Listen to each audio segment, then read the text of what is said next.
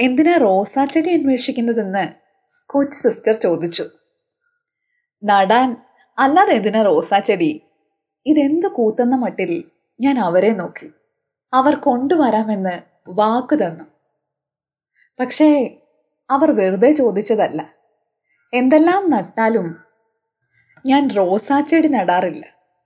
ആശ്രമത്തിലെ തോട്ടത്തിൽ എല്ലാ ചെടികളെയും നോക്കുമെങ്കിലും ഞാൻ റോസാ ചെടിയെ പരിപാലിക്കാറില്ല. പണ്ട് കുറേ റോസാ ചെടികൾ വേരോടെ പിഴുത് കളഞ്ഞതാണ്. തോട്ടത്തിൽ പോയി ചെടികളൊക്കെ നനച്ചു വന്നപ്പോഴാണ് കണ്ടത്. മുണ്ടിലിത്തിരി ചെളി. വേഗം പോയി അലക്കിയിട്ട് മുണ്ട് മാറി. മുണ്ടും ബ്ലൗസും അലക്കി അലക്കി പിഞ്ച് കീറാറായി. എന്തിനാ ഈ വയ്യാത്ത നേരത്ത് തുണി അലക്കുന്നത് എന്ന് എല്ലാവരും ചോദിക്കും. കാര്യം വേറൊന്നുമല്ല. എന്റെ ഉടുപ്പൊന്നും ഒരിക്കലും കറയായിരുന്നിട്ടില്ല കറയായാൽ അപ്പോൾ മാറണം കഴുകിയിടണം. കുഞ്ഞുനാൾ മുതലേ ഉള്ള ശീലമാണ്. ഉടുപ്പിൽ ആകെ വന്നിട്ടുള്ള കറ ചോരക്കറയാണ്. ആദ്യമായി ഉടുപ്പിൽ ചോര കറയാവുന്നത് ആദ്യമായി പോക്കാൻ പോയപ്പോഴാണ്. കെട്ടിയോന്റെ അല്ലേ പിന്നെന്താ കളയുന്നത് എന്ന് അമ്മിണിത്തള്ള ചോദിച്ചു.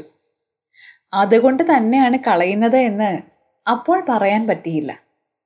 ചോരയിൽ കുളിച്ച് കുറേ നേരം അന്ന് പണിക്ക് പോവാതെ കിടന്നു.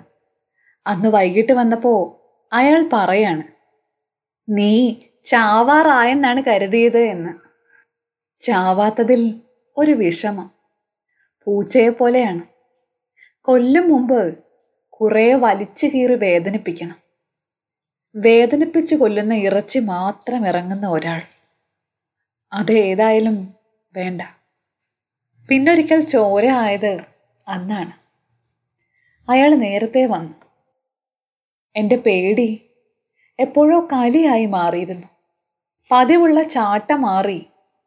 എവിടുന്നോ പുതുതായി വാങ്ങിയ അരപ്പട്ട കൊണ്ടാണ് അയാൾ അന്ന് അടിക്കാൻ വന്നത്. ഉന്തിലും തള്ളിലും അയാൾ തലയിടിച്ച് വീണു. എണീറ്റ് വന്നാലോ എന്ന് ഓർത്താണ്. ഒരു വാശിക്ക് അരിവാളിന് വെട്ടി. കൊണ്ടത് ഏതോ സ്ഥാനത്തായി പോയി. ചോര ചീറ്റി തെറിച്ചു. വേണമെന്ന് ഓർത്ത് ചെയ്തതല്ല. പക്ഷേ അറിഞ്ഞുകൊണ്ട് തന്നെയാണ്. അധികം പിടച്ചിലൊന്നും ഉണ്ടായില്ല. മരണം അയാളെ പൂച്ച ഇരയെ കൊല്ലാൻ പോകും പോലെ കളിപ്പിച്ചോണ്ടിരുന്നില്ല. എല്ലാം തീർന്നു. അന്ന് രാത്രി ആ ശവവും നോക്കി ഞാനിരുന്നു. ഉടുപ്പൊന്നും കഴുകിയില്ല. കെട്ടിയോനെ കൊന്നതിന് നല്ല പ്രായത്തിൽ ജയിലിൽ കയറിയതാണ്.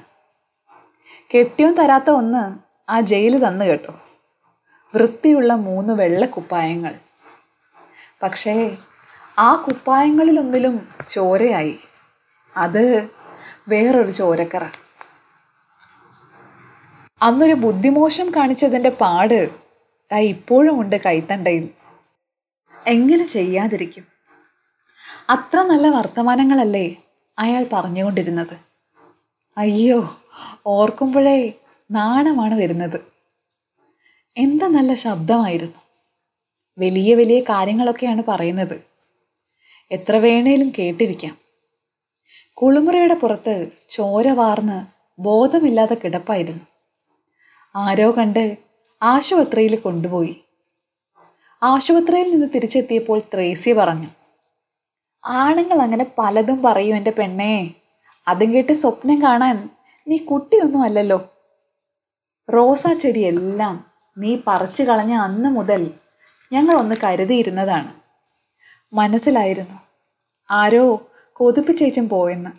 എന്നും വെച്ച് ഇതൊന്നും ചെയ്യല്ലേ കൊച്ചേ. അങ്ങനെ അയാൾ പറഞ്ഞതൊക്കെ ഞാൻ മറന്നു. അതൊക്കെ അയാൾക്കൊരു നേരം പോക്കായിരുന്നു എന്നോർത്ത് വിഷമമുണ്ടായിരുന്നുവെങ്കിലും പക്ഷേ അയാൾ എല്ലാം ഓർത്ത് വെച്ചിരുന്നു കേട്ടോ. അത് ഇന്നലെയാണ് അറിഞ്ഞത്. എന്റെ കൂട്ടുകാരി ദാക്ഷായണി ഇവിടെ ആശ്രമത്തിൽ തന്നെയാണ് അവളും. വായനയൊക്കെ പതിവുള്ള ആളാണ്. പത്ത് വരെ അവൾ പഠിച്ചതാണത്രേ. അതറിയുന്നതുകൊണ്ട് സിസ്റ്റർമാർ വായനശാലയിൽ നിന്ന് പുസ്തകങ്ങളൊക്കെ എടുത്തുകൊണ്ട് കൊടുക്കും. ചിലപ്പോൾ ദാക്ഷായണി ഉറക്കെ ഞങ്ങളെയും വായിച്ച് കേൾപ്പിക്കും. ഇന്നലെ ദാക്ഷായണി വായിച്ചത് കേട്ടപ്പോൾ മനസ്സിലായി. അയാൾ ഒന്നും മറന്നിരുന്നില്ല. ഒരിഷ്ടം ഒരു കുഞ്ഞിഷ്ടം എന്നോടും ഉണ്ടായിരുന്നു. അല്ലെങ്കിൽ ഞാൻ പറഞ്ഞത് എല്ലാം അയാൾ ഇങ്ങനെ എഴുതുമോ? അന്ന് ആദ്യമായി കാണാൻ ആശുപത്രിയിൽ വന്ന ദിവസം ഓർക്കുമ്പോൾ ഇപ്പോഴും വരും സങ്കടം. കാണാതെ ഇരുന്നപ്പോൾ എന്നെ പറ്റിച്ചതാണെന്ന് ഉറപ്പായിരുന്നു. പക്ഷെ അല്ല. തന്ന റോസാപ്പൂക്കളിൽ അയാൾ ശരിക്കും ഉമ്മ വച്ചിരുന്നു. ഞാൻ മതിലിന് മുകളിൽ കമ്പെറിഞ്ഞ് കാത്തിരുന്ന പോലെ അയാളും നോക്കിയിരിക്കാറുണ്ടായിരുന്നു. എന്നാലും എന്നെ കാണാതെ പോയിട്ട് കൂടി ഇത്ര കാലമൊക്കെ എന്നെ അയാൾക്ക് ഓർത്ത് വെക്കാൻ ഒക്കുമോ? എന്നെ കുറച്ചു നേരമാണെങ്കിലും നല്ല ആത്മാർത്ഥമായി അയാൾ സ്നേഹിച്ചിട്ടുണ്ടാവണം. വലിയ എഴുത്തുകാരനാണല്ലോ ഇപ്പോൾ. അത്ഭുതമില്ല. ആ വർത്തമാനത്തിലല്ലേ ഞാൻ വീണത്? പുസ്തകത്തിന്റെ പുറംചട്ടയിൽ ഞാൻ കണ്ടു. ആദ്യമായിട്ടാണ് പ്രേമിച്ച മനുഷ്യനെ കാണുന്നത്. അന്ന് പറഞ്ഞതുപോലെ തന്നെ. അത്ര സുന്ദരനൊന്നുമല്ല. കഷണ്ടി കയറി. പക്ഷേ കാണാൻ ഒരു ചേലൊക്കെ എന്തോ കണ്ടപ്പോൾ ഈ അറുപതാം കാലത്തും എനിക്ക് നാണം വന്നു. ആ പുറംചട്ടയിൽ തൊട്ടപ്പോൾ അയാളുടെ ശബ്ദം കേട്ട പോലെ തോന്നി. പുസ്തകത്തിന് അയാൾ എന്റെ പേരാണ് ഇട്ടത്. അല്ല എന്റെ സ്മാരകത്തിന്റെ പേരുകൾ. മതിലുകൾ. നിങ്ങൾ കേട്ടത് ചെറുകഥ സ്മാരകം. രചന അന്ന ജോർജ്. ശബ്ദം നൽകിയത് ഫെബിനിയം ജോസഫ്.